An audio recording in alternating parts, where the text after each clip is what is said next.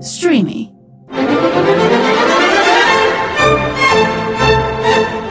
Χτύπα το κουδούνι με τον Πάνο Δήμα.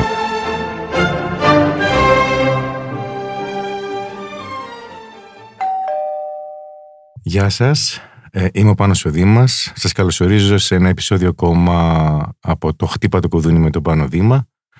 Σήμερα έχουμε την μεγάλη τιμή και χαρά να φιλεξενούμε τον ε, κύριο Παναγιώτη Κορδούτη, έναν εξαίρετο επιστήμονα, καθηγητή στο Πάντιο, στο τμήμα της ψυχολογίας και πριν λίγο καιρό και πρόεδρο του τμήματος της ψυχολογίας στο παντιο Έναν ε, καθηγητή που θαυμάζω πάρα πάρα πολύ, ε, τόσο για το επιστημονικό του έργο και τον τρόπο που το επικοινωνεί, όσο και για τη στάση του πάνω σε θέματα που αφορούν ε, στην ε, επιστήμη της ψυχολογίας.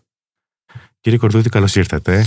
Καλώς σας βρήκα, χαίρομαι πολύ που βρίσκομαι εδώ. Ευχαριστώ για τα καλά λόγια.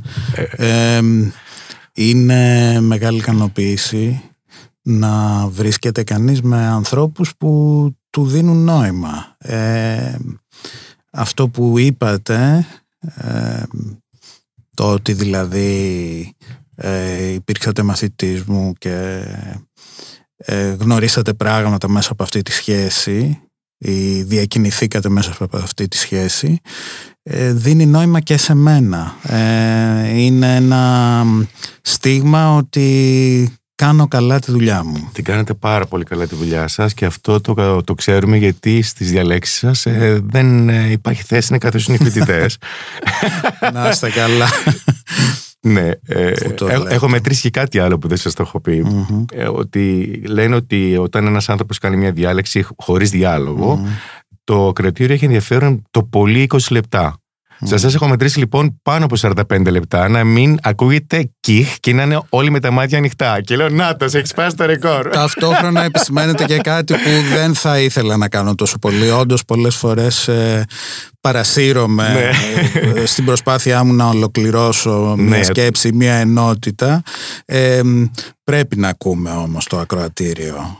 Υπάρχουν και μαθήματα όμως που έχουν τόσο μεγάλη ύλη όπως η ιστορία και τα συστήματα ψυχολογίας όπως που έτσι. Ε, ναι. είναι αλήθεια ότι υπάρχει πίεση να ολοκληρώσεις ε, ενότητες, όχι γιατί το προβλέπει κάποιος, αλλά γιατί καλό είναι να μην μένουν ε, οι ιδέες, ε, οι έννοιες, οι αφηγήσεις, οι μητελείς και να μην δημιουργούνται λανθασμένες εντυπώσεις πολλές φορές επειδή δεν ολοκλήρωσε ένα κύκλο.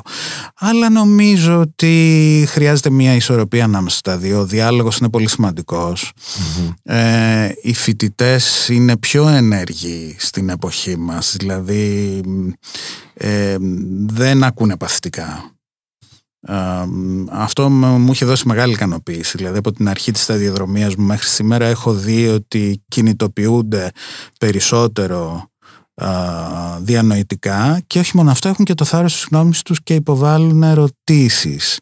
Ε, όταν άρχισα στη σταδιοδρομία μου υπήρχε ένα δέος, ένας φόβος για τον καθηγητή.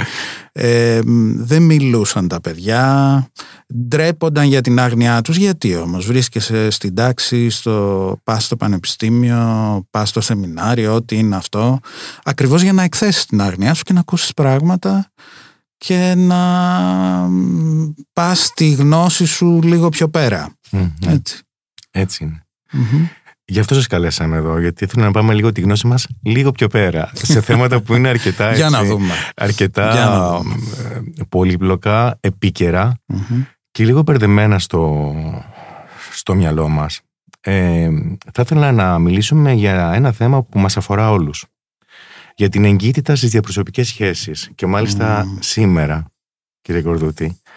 Και ήθελα να σας ρωτήσω, τι γίνεται με την εγκύτητα στις διαπροσωπικές σχέσεις, τι είναι η εγκύτητα; Και πώς έτσι μπορούμε να την ε, ορίσουμε; Η εγκύτητα είναι το θεμέλιο των σχέσεων και επιλέγω τη λέξη εγκύτητα και όχι τη λέξη οικειότητα ακριβώς για να τονίσω το εγγύς, το κοντά, το πλησίασμα. Η λέξη οικειότητα που χρησιμοποιείται συχνά παραπέμπει στην εξοικείωση, στο ότι σε γνωρίζω, ξέρω τις συνήθειές σου. Η οικειότητα έχουμε με τους γονείς μας, με τα αδέρφια μας, με οποιονδήποτε άνθρωπο περάσουμε λίγο χρόνο. Η εγκύτητα όμως ως θεμέλιο των σχέσεων είναι κάτι άλλο, είναι κάτι που γεννιέται με τη γέννησή μας. Είναι απτικής φύσεως έννοια έχει να κάνει με το άγγιγμα, με την αγκαλιά, με την αίσθηση της αναπνοής πάνω από το βρέφος, με τον επιτονισμό της φωνής της μητέρας όταν μιλάει στο παιδί χαϊδευτικά, με την βλεμματική επαφή που μπορεί να μην είναι άγγιγμα άγγιγμα αλλά είναι οπτικό αυτό άγγιγμα. Είναι το πιο παρατεταμένο βλέμμα που υπάρχει στη ζωή. Το ξανασυναντάμε μετά μεταξύ των ερωτευμένων. Το αναζητάμε κιόλας, ναι. Και το αναζητάμε όπως αναζητάμε και το άγγιγμα. Είναι η πιο ισχυρή γλώσσα η εγκύτητα στις σχέσεις. Ε, ισχυρή επικοινωνία γιατί δεν χρησιμοποιεί λέξεις, Πώς θα μπορούσε άλλωστε, μιλάμε για το βρεφος αρχίσαμε να μιλάμε, αρχίσαμε την κουβέντα μας για το βρέφος, δεν ξέρει άλλο τρόπο επικοινωνίας, ε, η μητέρα ή το κύριο πρόσωπο φροντίδας, όποιο και να είναι αυτό, δεν μπορεί να επιλέξει άλλο τρόπο επιλέγει το άγγιγμα και το άγγιγμα είναι πολύ αποτελεσματικό γιατί δίνει ένα στέρεο σήμα στο βρέφος ότι όλα καλά, είμαι εδώ για σένα, ο κόσμος είναι σταθερός, προβλέψιμος και τον ελέγχεις. Πώς τον ελέγχεις; Κλαίει, αποκρίνεται με χάδι. το σφίγγει περισσότερο στην αγκαλιά της του. Κάνει κάποιο άλλο νεύμα, κλείνει τα μάτια, κοιτάζει με απορία, εκεί το πρόσωπο από πάνω ανταποκρίνεται με ένα χαμόγελο, ε, με μια χαϊδευτική κουβέντα, με ένα τραγούδι ίσως, γιατί όχι, ε, ένα ανούρισμα. Το αντίστοιχο συμβαίνει στις σχέσεις των ενηλικων Το θέλουμε, το επιδιώκουμε πάρα πολύ, γιατί ο λόγος όχι μόνο δεν μπορεί να καλύψει τη σύνδεση που επιχειρούν οι δύο άνθρωποι να δημιουργήσουν, αλλά πολύ συχνά είναι ασφαλερός και παραπλανητικός.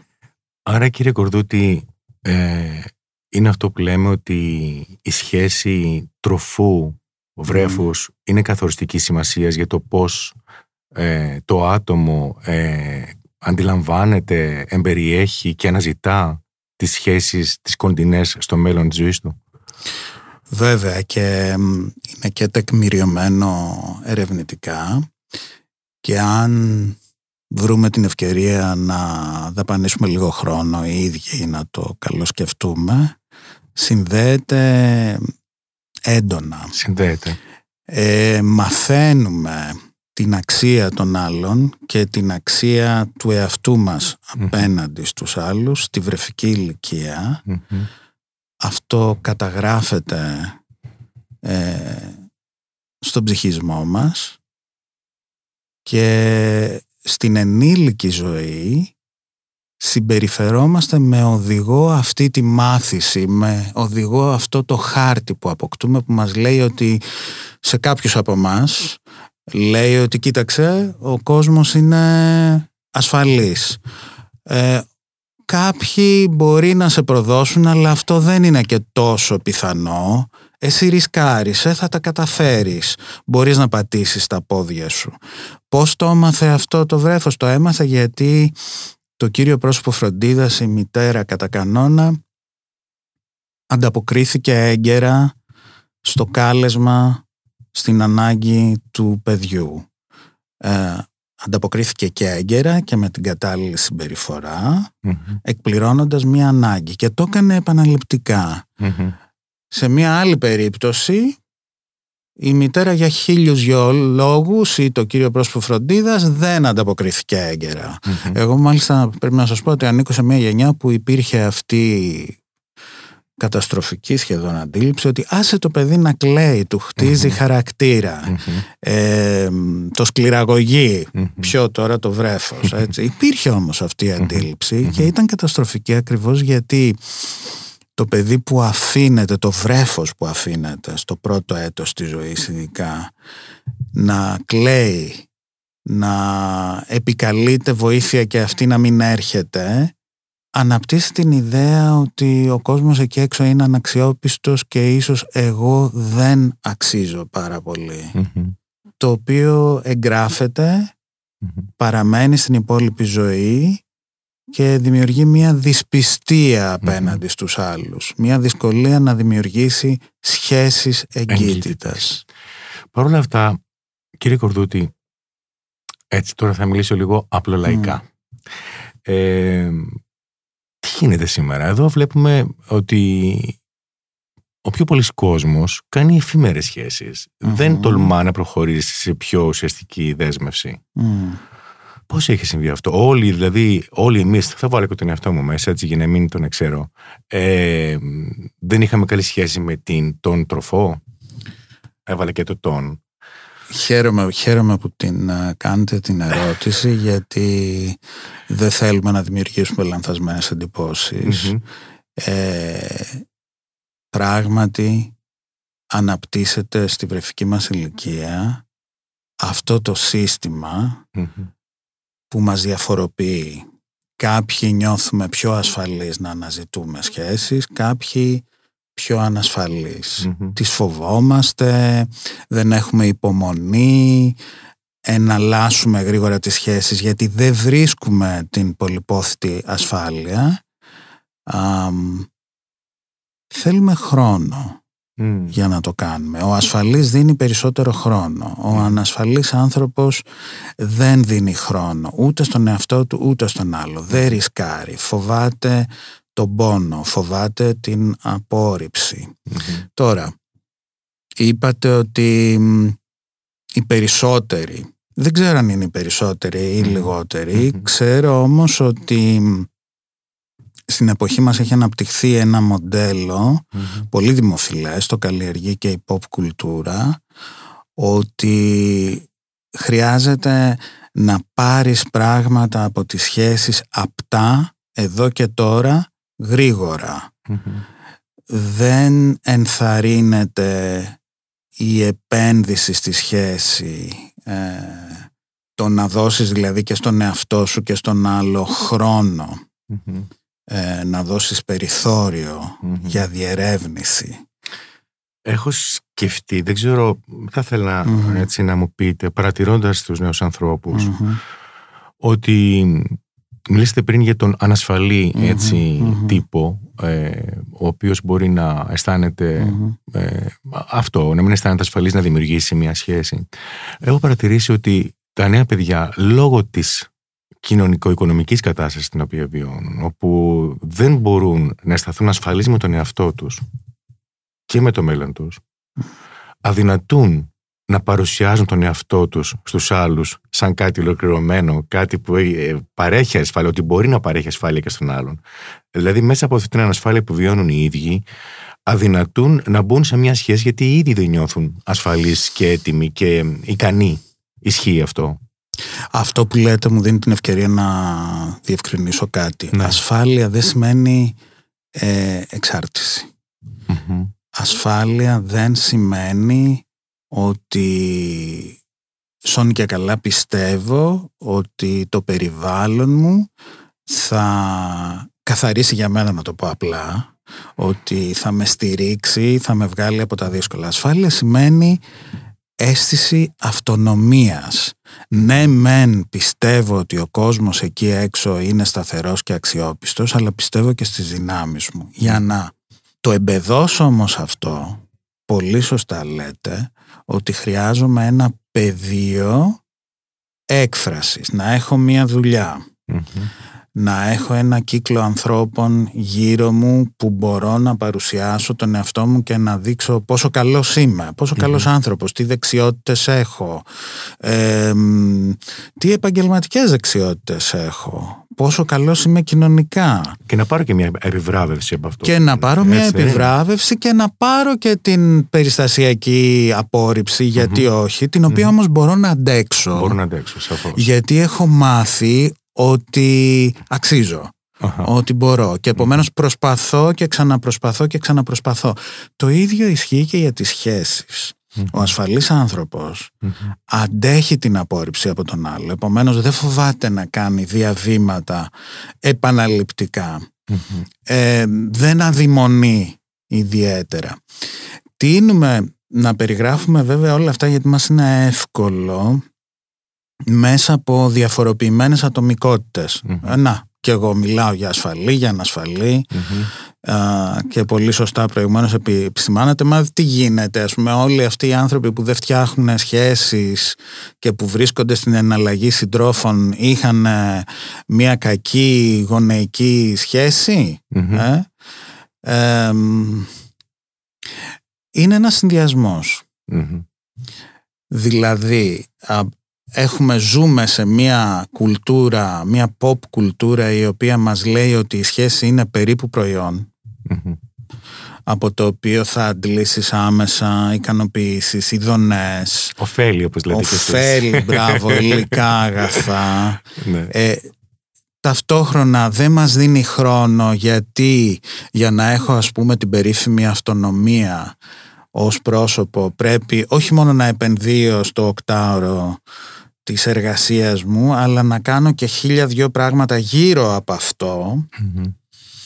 με αποτέλεσμα ο ελεύθερος χρόνος, ο γνήσια ελεύθερος χρόνος του χαζέματος, να το πω έτσι για να το καταλαβει ο κόσμος, που χρειάζεται για να κάνω ουσιαστική σχέση να μην υπάρχει. Ακριβώς. Σήμερα παρατηρούμε ότι mm. ένας άνθρωπος γύρω στα 30-35 για να μπορεί να έχει ένα εισόδημα πάνω από το βασικό που είναι άθλιος ο βασικός μισθός έτσι και το γνωρίζουμε όλοι για να μπορεί να φτάσει σε ένα εισόδημα 1200 ευρώ μπορεί να δουλεύει 8 με 10 ώρες στην εργασία του αλλά δουλεύει και άλλες 5 ώρες στα τηλέφωνα αφού πάει σπίτι του.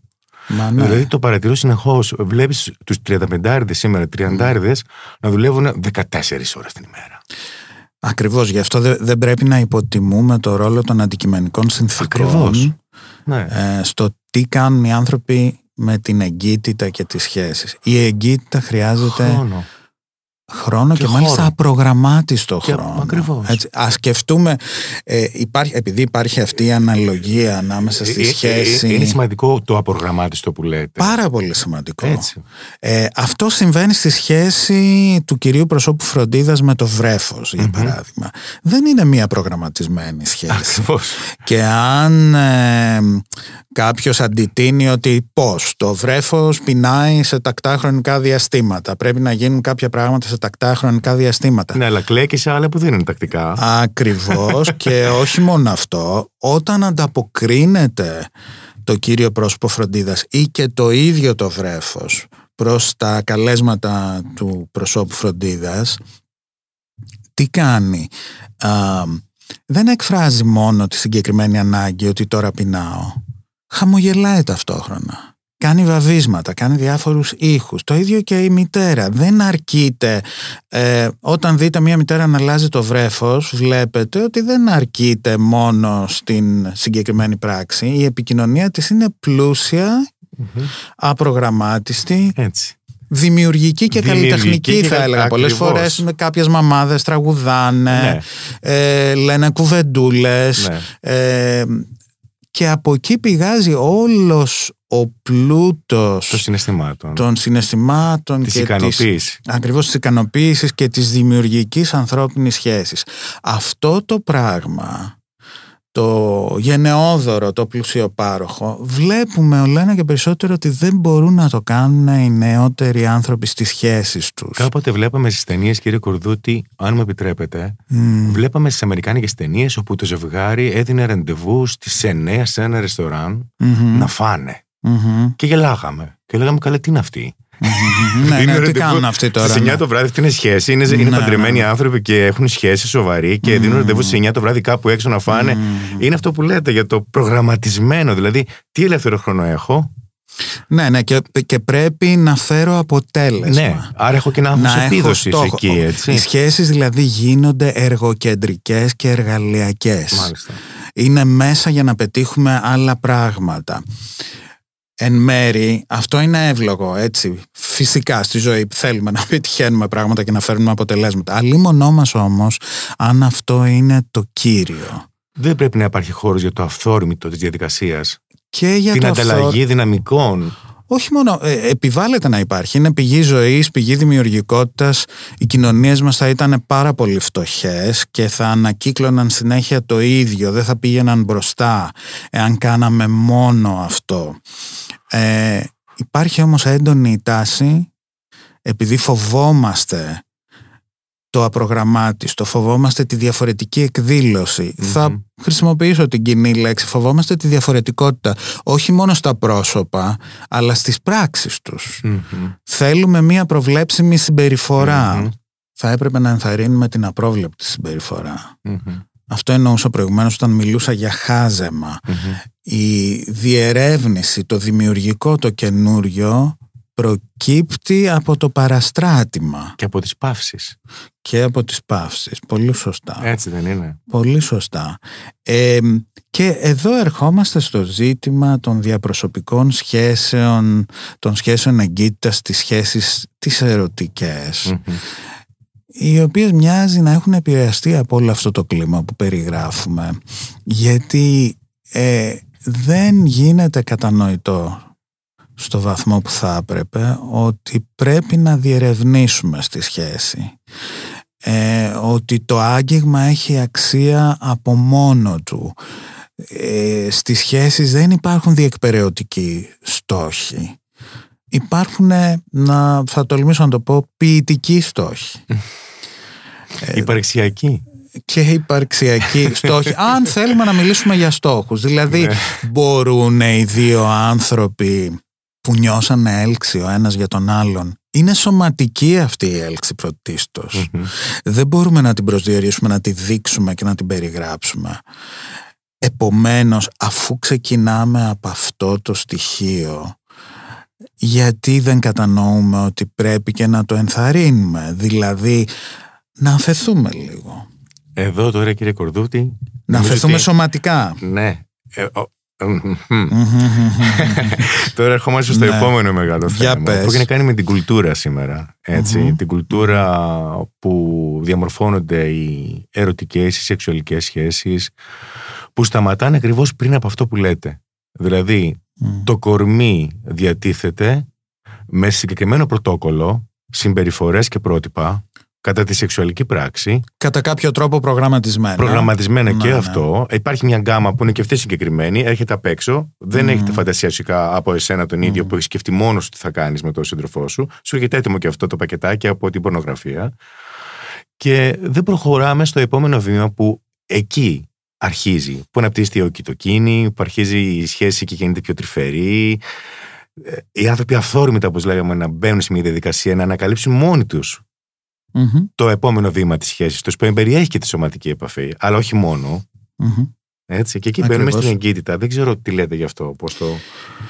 Ακριβώς όταν αρχίσαμε την κουβέντα μας ε, υπενήχθηκα ότι η εγκύτητα είναι κάτι διαφορετικό από την οικειότητα Μμμ. και είναι και κάτι διαφορετικό από την απλή σαρκική απόλαυση. Και αυτή είναι Ναι. Δικιά μας, είναι μια ανάγκη ανθρώπινη και η εκτόνωση η σωματική. Σαφώς. Ωστόσο, όπως ακριβώς συμβαίνει, επιστρέφουμε σε αυτόν τον παραλληλισμό Ναι, ναι. με το κύριο πρόσωπο φροντίδας και το βρέφος, είναι ένα ισχυρό επικοινωνιακό εργαλείο, Μμμ. το οποίο έχει τη δυνατότητα και είναι κρίμα που το αποποιούμαστε, να εκπέμψει στον άλλο εμπιστοσύνη. Ε, βέβαια. Πάρε με αγκαλιά, είμαι εδώ για σένα. Έτσι. Αυτό είναι το ισχυρό μήνυμα. Α, αλλά για να δημιουργηθεί αυτός ο, αυτή η αίσθηση οι δύο άνθρωποι πρέπει να δημιουργήσουν γύρω τους ένα κύκλο εμπιστοσύνης. Ε, ο κύκλος αυτός εμπιστοσύνης δεν γίνεται προγραμματισμένα, δεν γίνεται με δηλωσεις Γίνεται μακροπρόθεσμα με πράξεις σωματικές συμπεριφορές και άλλου είδους έλογες συμπεριφορές της καθημερινοτητας όπου σε βλέπω ότι ανταποκρίνεσαι στις ανάγκες μου, είσαι προβλέψιμος, δεν με προδίδεις, μπορώ να εικάσω, ακριβώς, και μπορώ να εικάσω τι θα κάνει σε διαφορετικές περιστάσεις. Ακριβώς. πώς θα ανταποκριθείς σε μενα και επομένως να αφαιθώ. Ο στοχος των ερωτικών σχέσεων είναι αυτό το κουβάρι των ενστικτων να ξετυλιχτεί με ασφάλεια. Για να ε, πάρουμε πίσω πράγματα. Άρα έτσι όπως προχωράμε σε μια ταχύτητα ε, που ο χρόνος δεν, μια ταχύτητα όπου ο χρόνος δεν φτάνει. Ε, έχει δημορφωθεί μια κουλτούρα που εξυπηρετεί αυτή την έλλειψη χρόνου στις ε, ανθρώπινες σχέσεις. Ακόμα και στη διατροφή, ακόμα και σε όλα, σε όλα, σε όλα. Ε, τι προβλέπετε; Ε, λένε στην Αμερική, έλεγε ο Κόλ Ρότζερς πολλά χρόνια πριν, ότι, δεν ξέρω να κάνω λάθος, διορθώστε με, έλεγε ότι πια το μοντέλο του γάμου ε, χρονικά αφορά σε τρία χρόνια το πολύ. Δηλαδή μετά από τρία χρόνια. Επίσης, οι μελέτες δείχνουν ότι το 75% των παντρεμένων ζευγαριών χωρίζουν, το 50% αλλάζει και η οικία, το 25% λόγω οικονομικών δυσκολιών συγκατοικούν ενώ είναι χωρισμένοι. Άρα τι γίνεται και με το γάμο, τι γίνεται. Λοιπόν, είναι, πολλά τα ερωτήματα που Επειδή δώσαμε, δώσαμε έμφαση ε, τις δυσάρεστες εξελίξεις της εποχής μας γύρω από τις σχέσεις να κάνουμε τώρα και το αντίστροφο. Υπάρχουν και ευχάριστες εξελίξεις. Α, αλήθεια. Υπάρχουν, όντως. Για πείτε μας. Ε, προσωπικά θεωρώ ότι ίσως ζούμε μία από τις πιο καλές εποχές των σχέσεων με τη διαφορά ότι είμαστε σε θέση να δούμε τα μειονεκτήματα και να τα εκφράσουμε τα μειονεκτήματα, πράγμα το οποίο δεν συνέβαινε στο παρελθόν. Και γι' αυτό δημιουργείται αυτή η μαγική εικόνα ότι τα πράγματα δεν πάνε καλά στις σχέσεις. Όντως, έχετε δίκιο, η μακροχρόνια σχέση και ο γάμος πάσχει. Έχουμε πολύ σοβαρά ζητήματα εκεί με βάση τα κριτήρια του παρελθόντος. Δηλαδή οι γάμοι διαρκούν δεν παράγουν ωραία αποτελέσματα για τα μέλη τους, δηλαδή οι άνθρωποι μέσα στους γάμους δεν περνάνε καλά, πάσχουν. Δεν είναι μόνο ότι τελειώνει πολύ γρήγορα το ερωτικό και το σεξουαλικό ενδιαφέρον, είναι ότι πάρα πολύ γρήγορα γίνονται δύο οι, οι παντρεμένοι άνθρωποι. Ε, στο ίδιο τους το σπιτι ε, οι σχέσεις γίνονται συγκρουσιακές ή αδιάφορες στην καλύτερη ε, περίπτωση. Και είναι πολύ μεγάλο το ποσοστό Από την άλλη όμως μεριά έχουμε την ανάπτυξη άλλου είδους σχέσεων παράλληλων προς το γάμο που τον ανταγωνίζονται με πολύ μεγάλη επιτυχία σε κάποιες χώρες ή έστω... Μιλάμε για το θεσμό του γάμου. Ναι, ναι, ναι, μιλάμε για το θεσμό του γάμου. Ας πούμε έχουμε σχέσεις συμβίωσης ε, έχουμε ε, σχέσεις μεταγαμιές δηλαδή που οι άνθρωποι έχουν κάνει ένα γάμο, έχουν χωρίσει αλλά συνεχίζουν να συνυπάρχουν με τον άνθρωπο που κάποτε είχατε, είχαν παντρευτεί για διάφορους έχουμε σχέσεις μεταξύ φίλων. Οι άνθρωποι μετατρέπουν τους φίλους τους σε οικογένεια κατά κάποιο Ένα φαινόμενο που πολλαπλασιάζεται ε, πολλές φορές επιλέγοντας να έχουν και σεξουαλικές Έτσι το λεγόμενο friends with benefits. έχουμε ανοιχτές σχέσεις. Έχουμε πολυερωτικές σχέσεις. Ένα φαινόμενο που έχει αρχίσει να ε, πολλαπλασιάζεται σε πολλές κοινωνίες. Δηλαδή άνθρωποι οι οποίοι ανοιχτά και συνειδητα επιλέγουν να συνδέονται, να συνδέονται, προσέξτε, όχι να κάνουν σεξ, ε, με τρεις, τέσσερις Έτσι. όλα αυτά, κατά την άποψή μου, δείχνουν ότι έχει απελευθερωθεί η δημιουργικότητα γύρω από τις σχέσεις και αυτό είναι Ξέρετε. Ξέρε, να πω κάτι, αν μου Ναι, επιτρέπετε. Ένα καλό το οποίο θεωρώ ότι έχει γίνει στις μέρες μας, που είναι πάρα πολύ σημαντικό, ίσως να μην το βλέπουμε ακόμη, γιατί υπάρχει το φάντασμα των Μμμ. παραδοσιακών σχέσεων και θεσμών. Που είναι πολύ ισχυρή. Που είναι να- πάρα να πολύ μην ισχυρή. γελιόμαστε. ναι. Δηλαδή, Ναι. βλέπετε ότι στερεοτυπικά, ακόμα και σήμερα, τα νεαρά κορίτσια οραματίζονται τον ηφικό, το Βέβαια, την εδώ και τα- ναι, Έτσι. ναι, λοιπόν, ισχύει. είναι. Το βλέπεις. Δεν έχω δει πολλά αγόρια να οραματίζονται. Το γαμπριάτικο κουστούμι. Ε, Νομίζω Ακόμη. ότι αυτό ίσχυε και στο παρελθόν. Δεν έχει αλλάξει. Αλλά Έτσι. ε, ε, βλέπουμε ότι ε, σήμερα μέσα από την ισοτιμία όσο έρχεται των Μμ. φίλων ε, και τη θέση της γυναίκας που όλο και πιο πολύ αρχίζει και αποκτά ένα ισότιμο ρόλο στην κοινωνία μας Μμμ. γίνονται πιο ειλικρινείς οι σχέσεις των ανθρώπων μεταξύ τους. Συμφωνώ μαζί σας. Και όταν έλεγα ότι είναι μια καλή εποχή για τις σχέσεις, Ναι. εννοούσα και αυτό. Οι νέοι άνθρωποι συζητάνε, Συζητάνε. για τις σχέσεις Βεβαίως. τους. Ε, συζητάνε για τα συναισθήματά τους. Ακριβώς. Πράγμα το οποίο δεν ίσχυε στο παρελθόν. Δεν ίσχυε. Καταρχάς παλιότερα και σ- οι γονείς- Ακολουθούσαν μοντέλα, ακολουθούσαν συνταγές. Ναι. Η γυναίκα δεν, είχε, δεν δούλευε, ήταν υποταγμένη μέσα στο, στο πλαίσιο που ο άνδρας κυριαρχούσε κτλ. Τώρα δεν ισχύουν αυτά τα, Τα παλιά πράγματα. ζευγάρια κουβεντιάζανε μόνο για να συγκρουστούν. Ναι. Και όταν υπήρχαν πρακτικά ζητήματα, Μμμ. το πώς νιώθω και πώς νιώθεις και πού Δεν- πάει η σχέση μας δεν ήταν υπήρχε μια αυτό. εξαίρεση. Δεν υπήρχε αυτό Δεν το υπήρχε πράγμα. αυτό, όχι. Σήμερα υπάρχει και είναι για καλό. Φυσικά και είναι. Άρα, ίσως να μην μας τρομάζει το τι μορφές παίρνουν οι σχέσεις, αλλά περισσότερο Όχι. ότι υπάρχουν, βασίζονται στην ειλικρίνεια περισσότερο και στη γνωριμία μέσα από πιο ισότιμους όρους. Έτσι. Και νομίζω ότι εδώ πρέπει να αναγκαστικά να κουράσουμε λίγο το ακροατήριό Παρακαλώ. μας κάνοντας μια πολύ μικρή αναφορά στην ανθρώπινη φύση. Η ανθρώπινη φύση λόγω ακριβώς του τρόπου που ερχόμαστε στον κόσμο. Είμαστε θηλαστικά, ε, γεννιόμαστε από ένα πλάσμα το οποίο πρέπει να μας φροντίσει. Αν δεν μας φροντίσει δεν επιβιώνουμε. Και πρέπει να μας φροντίσει για πάρα πολύ μεγάλο χρονικό διάστημα. Γύρω στα 15 χρόνια μέχρι να ενηλικιωθούμε ώστε να αποκτήσουμε παιδιά. Επομένως το ανθρώπινο όν πρώτον χρειάζεται δεσμό. Χρειάζεται μία σταθερή σχέση. Το μαθαίνουμε από τη βρεφική ηλικία και το αποζητάμε στην ενήλικη ζωή γιατί είναι απαραίτητο για τη συντήρηση του είδους μας. Χρειαζόμαστε επομένως μία σταθερή σχέση. Ταυτόχρονα έχουμε ανάγκη να εκφράσουμε την ε, σαρκική μας υπόσταση, την σεξουαλική μας υπόσταση να εκφραστούμε.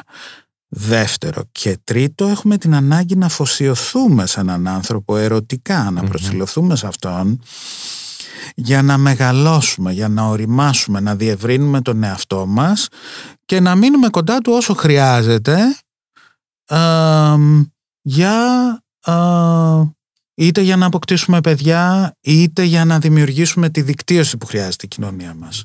Ναι, είτε ακόμα γιατί ε, μέσα από αυτή τη σχέση εγώ μπορώ και ε, μου επιτρέπεται καταρχάς να έχω έναν φαντασιακό χώρο που μου δίνει δημιουργία, προχωράω στη ζωή μου. Είναι μια σχέση ωφέλιμη για μένα και όχι Έτσι. καταναγκαστική και ευνοχιστική. Έτσι, γιατί Είναι ουσιαστικά τρεις επιθυμίες. τρεις επιθυμίες. Δεσμός, έρωτας, σεξ. Τα θέλουμε και τα τρία στη ζωή μας. καποτε αυτά ήταν αυστηρά διαχωρισμένα. Οι άνθρωποι υποχρεώνονταν να κάνουν δεσμό χωρίς να τους δίνεται το δικαίωμα αυτός ο δεσμός να εμπεριέχει τον έρωτα. Αν τον εμπεριείχε τυχαία είχε καλός. Χωρίς να τους δίνεται η ευκαιρία να έχουν δοκιμάσει την ικανοποίηση που παίρνουν από το σεξ. Σαφώς. Έτσι, λοιπόν, αυτό τώρα στην εποχή μας έχει, πώς να το πω, ε, απελευθερωθεί. Ή αυτοί οι άξονες έχουν την οντότητά τους. Έτσι, διότι από τη φύση τους είναι ανεξάρτητοι μεταξύ Είναι τους. ανεξάρτητα ακριβώς. Και το ξέρει, η εμπειρία μας το λέει. Ναι. Δηλαδή, τι μας λέει, ότι ε, έχω επιλέξει να παντρευτώ κάποιον και ταυτόχρονα νιώθω ερωτική επιθυμία για κάποιον άλλον. Ή σεξουαλικά με ικανοποίησε ο Τάδε που μέχρι τότε, από τότε δεν το έχω ξαναβρει. Έτσι, λοιπόν, λέγαμε ψέματα στον εαυτό μας άπειρα, Ναι. Ψέματα στους άλλους, αυτοκαταπιεζόμασταν, ενοχές, όλα αυτά που Ναι, ξέρουμε. φυσικά. Σήμερα είμαστε λίγο σε καλύτερη κατάσταση ως προς αυτό. Δεν σημαίνει ότι διαλύονται οι θεσμοί, ε, ότι θα πάψουν να υπάρχουν μοντέλα γύρω από το πώς στείνω και οργανώνω την προσωπική μου ζωή. Σημαίνει όμως ότι έχω εγώ την ευθύνη Και την επιλογή. Και την επιλογή και πρέπει να σκεφτώ ηθικά, όχι με την παλιά έννοια της αμαρτίας του καλού και του κακού, Αλλά με βάση την ανάγκη μου. την ανάγκη μου και τις συνέπειες των πράξεων μου για τους άλλους. Πιο δύσκολο. Για τα συναισθήματα των άλλων. Σας έχω μια τεράστια ερώτηση. Ποια είναι τα συναισθήματα σε μια ερωτική σχέση; Ποια είναι τα ναι. συναισθήματα; Όχ, πραγματικά δύσκολη ερώτηση. Νομίζω το κύριο συνέστημα είναι το συνέστημα της εμπιστοσύνης. Χωρίς εμπιστοσύνη δεν μπορεί να οικοδομηθει οτιδήποτε άλλο στη σχέση. Μπορεί να συμβούν πολλά πράγματα και να εκφραστούν πολλά συναισθήματα, αλλά η εμπιστοσύνη είναι το κυριότερο. Δηλαδή; Εμπιστοσύνη σημαίνει ότι μπορώ να εκθέσω τον εαυτό μου σε σένα χωρίς να φοβάμαι ότι... Θα με απορρίψεις. Θα με απορρίψεις, θα με στραπατσάρεις να χρησιμοποιήσω αυτή τη λεξη θα κακοποιήσεις ε, τις, ή θα κάνεις κακή χρήση των πληροφοριών των πολύ προσωπικών που σου έδωσα. Θα μπει στον προσωπικό να, να κάνω μια παρομοία στη βοηθάνε σε ναι, αυτό. ναι. θα μπει σε αυτό το άβατο σε αυτό τον ιερό ναό έτσι, που είναι ο εαυτός μου. και θα ασχημονήσεις ρε παιδί μου έτσι. Ε, υπάρχει ένα τραγούδι πάντα ξεχνάω πιανού είναι ότι λέει ε, σαν ξοκλήσει σαν ρημαγμένο ξοκλήσει έτσι με έχεις αφήσει, ε, πήρες ε, τα ταματα Γενικά μπήκε στο χώρο μου τον ιερό, τον απογύμνωσες, έφυγες. Αυτά τα πράγματα δεν επιστρέφονται, δεν αποκαθίστανται. Γι' αυτό και νιώθουμε τόσο ταπεινωμένοι όταν χωρίζουμε και μάλιστα χωρίς εξήγηση. Δηλαδή όταν αποχωρεί από τη ζωή μας ένας άνθρωπος, εμείς του έχουμε αυτό αποκαλυφθεί, του έχουμε μιλήσει για τα μύχια της ψυχής μας, έτσι. Ο Φρόιντ δεν έλεγε ότι η μελαγχολία του ερωτευμένου είναι πιο ε, βαριά από το ένα φυσικό θάνατο, όταν χάνουμε από την απώλεια ενός φυσικού. Είναι, είναι ένας νοερός θάνατος. Πιο ισχυρός, γιατί με τον άλλον είναι ένα τελελογικό, έφυγε το αυτό, αλλά με τον έρωτα, όταν σε εγκαταλείπει κάποιος, έτσι όπως λέτε, είναι τόσο βίαιο που μετά θες να πάρεις πίσω αυτό που έχεις επενδύσει. Τα οποία βέβαια δεν επιστρέφονται. Δεν, δεν είναι υλικά αγαθά, δεν είναι. Όχι, είναι. Ε, Γι' αυτό ακριβώς έχει πολύ μεγάλη σημασία ο κύκλος εμπιστοσύνης. Ε, γιατί για να μας επιτρέψει να αυτοαποκαλυφθούμε, να δείξουμε τον εαυτό μας σε όλο του το μεγαλείο και σε όλη του τη σκοτεινια έτσι να το πω ετσι τα ελαττώματα, τα πλεονεκτήματά μας, τους θριάμβους, τις mm αποτυχίες μας, θέλουμε να το κάνει και ο άλλος και μέσα από αυτή τη διαδικασία ε, ο εαυτός μας γίνεται πιο πλούσιος, μεγαλώνουμε συμπεριλαμβάνουμε τον άλλο στον εαυτό. Μπορούμε να το συμπεριλάβουμε λίγο, περισσότερο, πολύ, πάρα πολύ. Προς Θεού ποτέ δεν πρέπει να τον ταυτίσουμε με τον άλλον. Ε, μου κάνει εντύπωση πάντως από την αρχή που μιλάμε, δεν σας είχα για Μπόλμπι Σας είχα για πιο πολύ Μπαρτολομέου ή ε, Σέιβερ. για, για Μπόλμπι δεν σας είχα. Αυτό είναι, είναι, είναι, ένα αστείο μεταξύ των επιστημόνων. Τώρα δεν ξέρω ναι, τι. Είμαι πολύ. Είστε πολύ, ε. Ναι, ναι. δεν σας το είχα. Τώρα θέλω να σας ρωτήσω κάτι τελευταίο, κύριε Κορδούτη. Έχετε κάνει μια τεράστια έρευνα πάνω στην ισοτιμία των ε, σχέσεων, των ερωτικών σχέσεων για την υπεροφιλημότητα, την υποφιλημότητα κτλ. που είναι σοβαρές mm. έννοιες. Ε, θα ήθελα να μου πείτε έτσι, αν μπορείτε φυσικά. Ε, ξέρω ότι είναι τεράστιο το έργο σας. Ε, πολύ, πολύ σπουδαίες έρευνές σας. Τι σημαίνει ισοτιμία έτσι στις ερωτικές σχέσεις πρακτικά; Δηλαδή, και γιατί είναι σημαντική η ισοτιμία; Εγώ θα αντιστρέψω την ερώτηση. Όχι, θα αντιστρέψω, θα παραποιήσω την ερώτηση. Ε, η ισοτιμία είναι η πρακτική έκφραση της εμπιστοσύνης. Μάλιστα. Η ισοτιμία δεν μπορεί παρά να είναι πρακτική η ίδια, αλλά αντανακλά αυτό που είπαμε προηγουμένως, την εμπιστοσύνη. Οι άνθρωποι ποτέ δεν είμαστε ίσοι. Είναι πολύ δύσκολο. Ούτε οι προσωπικότητες μπορεί να συντεριάξουν, όπως λέμε πολλές φορές Ε, Είμαστε διαφορετικοί, εγώ και εσύ. Και αυτή είναι η γοητεία του πραγματος Προσεγγιζόμαστε και νιώθουμε θάρρος να κάνουμε ένα διάβημα προς τον άλλο άνθρωπο γιατί υπάρχουν κάποιες βασικές Αλλιώς δεν θα προσεγγίζαμε. ε, θα φοβόμασταν πολύ την απόρριψη. Επομένως υπάρχουν οι ομοιότητες που μας ενθαρρύνουν να πάμε κοντά και υπάρχουν οι διαφορές οι οποίες μας κινητοποιούν, κάνουν τον άλλο εξωτικό, τον κάνουν ενδιαφέροντα. Ε, μας πείθουν ότι κάτι εδώ υπάρχει για μένα να μάθω, να πάρω και να δώσω. Έτσι, γιατί και αυτό μας δίνει πολύ μεγάλο νόημα. Όπως τη σχέση με αυτή δασκάλου που λέγαμε στην αρχή, έτσι, είναι... Κατεξοχήν είναι ερωτική σχέση. Ερωτική, γιατί δίνουμε και παίρνουμε. Και σε συνδέει με τη ζωή, σε προχωράει. Και εκεί υπάρχει μια μεγάλη ανισοτιμία, την οποία όμως οι άνθρωποι την ξέρουν, τη θέλουν και έχουν εμπιστοσύνη. Βέβαια. Έτσι, αφήνονται σε αυτή. Λοιπόν, αντίστοιχα οι εραστές βιώνουν ανισοτιμία αρχικά σε επιμέρους πράγματα Της ε, καθημερινότητας, ας πούμε. Και της καθημερινότητας και... του χαρακτήρα. Για παράδειγμα, εσύ είσαι μία πιο καλλιτεχνική φύση, mm. ένας άνθρωπος που δεν θέλει να τετραγωνίζει τον κύκλο, να παίρνει συγκεκριμένες αποφάσεις, να ηγείται, να λέει θα κάνουμε αυτό. Εγώ όμως το έχω αυτό. Είναι η διαφορά μας αυτή η διαφορά μπορεί να είναι συμπληρωματική και λειτουργική και εμένα ακριβώς να με εγωιτεύει που εσύ δεν είσαι σαν και εμενα και αντιστροφα Λοιπόν, αν δώσουμε ένα στον άλλο χρόνο να δούμε πώς λειτουργεί αυτό το πράγμα και οι δύο θα καρποθούμε πράγματα. Βέβαια υπάρχει ένα ρίσκο εσύ, ο ένας από τους δύο, να κακοποιήσει αυτήν την μερική ισο... ανισοτιμία ή διαφορετικότητα, έτσι, να την καταχραστεί. γι' αυτό και ο κορμός των σχέσεων πρέπει να έχει ομοιότητα και συμφωνία και τα επιμέρους πράγματα να είναι διαφορετικά. Αν δεν υπάρχουν διαφορές βαριόμαστε στη σχέση. Λέτε. Ναι. ε, τις διαφορές τις θέλουμε, βέβαια στην πορεία του χρόνου και στην ανταλλαγή αρχίζουν να μειώνονται, να μοιάζουμε. Αυτό ακριβώς. Ε, ή βρίσκουμε ένα modus vivendi να προχωράμε, αλλά ε, χωρίς αυτές δεν έχει ενδιαφέρον η σχέση. Τελευταία ερώτηση. Δεν, ε, πραγματικά δεν ξέρω έτσι πότε πρέπει να ολοκληρώσουμε αυτό το podcast. Είναι τεράστια η θεματολογία. Στο τέλος ήθελα να σας ρωτήσω κάτι. Κάποτε το σ' αγαπω σήμαινε θυσιάζομαι. Ε, η ποίηση, η τεχνη ε, υπήρχε θυσία πολύ γύρω από τον ναι, έρωτα ναι, και το ναι. αγαπώ.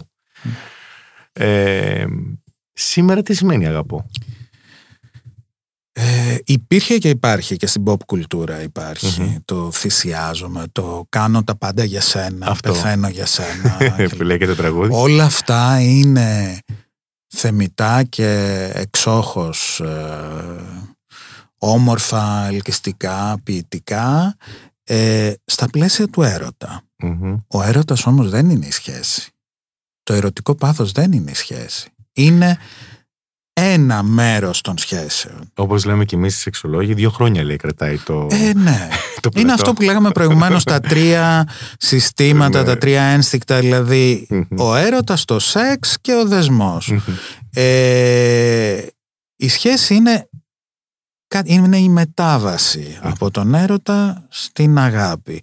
Στην αγάπη μπορεί να υπάρξει αλτρουισμός αλλά η θυσία είναι μου φαίνεται ότι είναι μια υπερρομαντικοποιημένη δύσκολη λέξη εκδοχή του αλτροισμού και της αγάπης.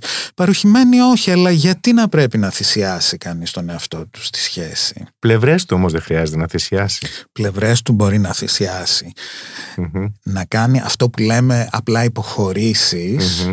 ή να παρετηθεί από πράγματα έστω και προσκερα προκειμένου να λειτουργήσει η σχέση. Αυτό οι άνθρωποι το ξέρουν και το εκτιμούν στις σχεσεις Είναι σημαντικό να το ξέρουν και τα δύο μέλη. Να ξέρουν δηλαδή ότι ναι, βλέπω εσύ είσαι διαφορετικός από μένα, μια άλλη προσωπικότητα, εν τούτης της πράξης σου μεταξύ μας επιλέγεις κάποιες φορές ή για κάποιο καιρό να κάνεις κάτι άλλο για να γίνουμε συμβατοί. για να λειτουργήσουμε. Είναι, είναι υπέροχο αυτό. Και είναι υπέροχο. Αυτό ναι, αυτό το καταλαβαίνω σαν θυσία. Γιατί κάνει τη σχέση γενικά να λειτουργει Βοηθάει τη γενική εικόνα της σχέσης, τη γενικη λειτουργία της σχέσης. Αλλά θα είχα πολλές επιφυλάξεις αν αυτό γίνεται συστηματικά εις βάρος του ενός και γίνεται για πάρα πολύ Γιατί στις σχέσεις δεν θέλουμε να υπονομεύονται οι προσωπικότητες των ανθρώπων και η ανάπτυξή τους. Θέλουμε να αναπτύσσονται. Οι άνθρωποι να νιώθουν καλά ξεχωριστά για τον εαυτό τους. Ωραία. Και τώρα αυτή είναι η τελευταία ερώτηση, γιατί μου τις γεννάτε. Είμαι έτοιμος να κάνω μια σχέση όταν είμαι έτοιμος να δώσω ή όταν είμαι έτοιμος να πάρω; Όταν είμαι έτοιμος να δώσω. Και απαντώ σχεδόν αυθόρμητα. Σας ευχαριστώ πολύ. να είστε καλά. Παρακαλώ. Χάρηκα πάρα πολύ. Και εγώ το ίδιο που μου δώσετε την ευκαιρία για αυτό το ταξίδι. Σας ευχαριστώ.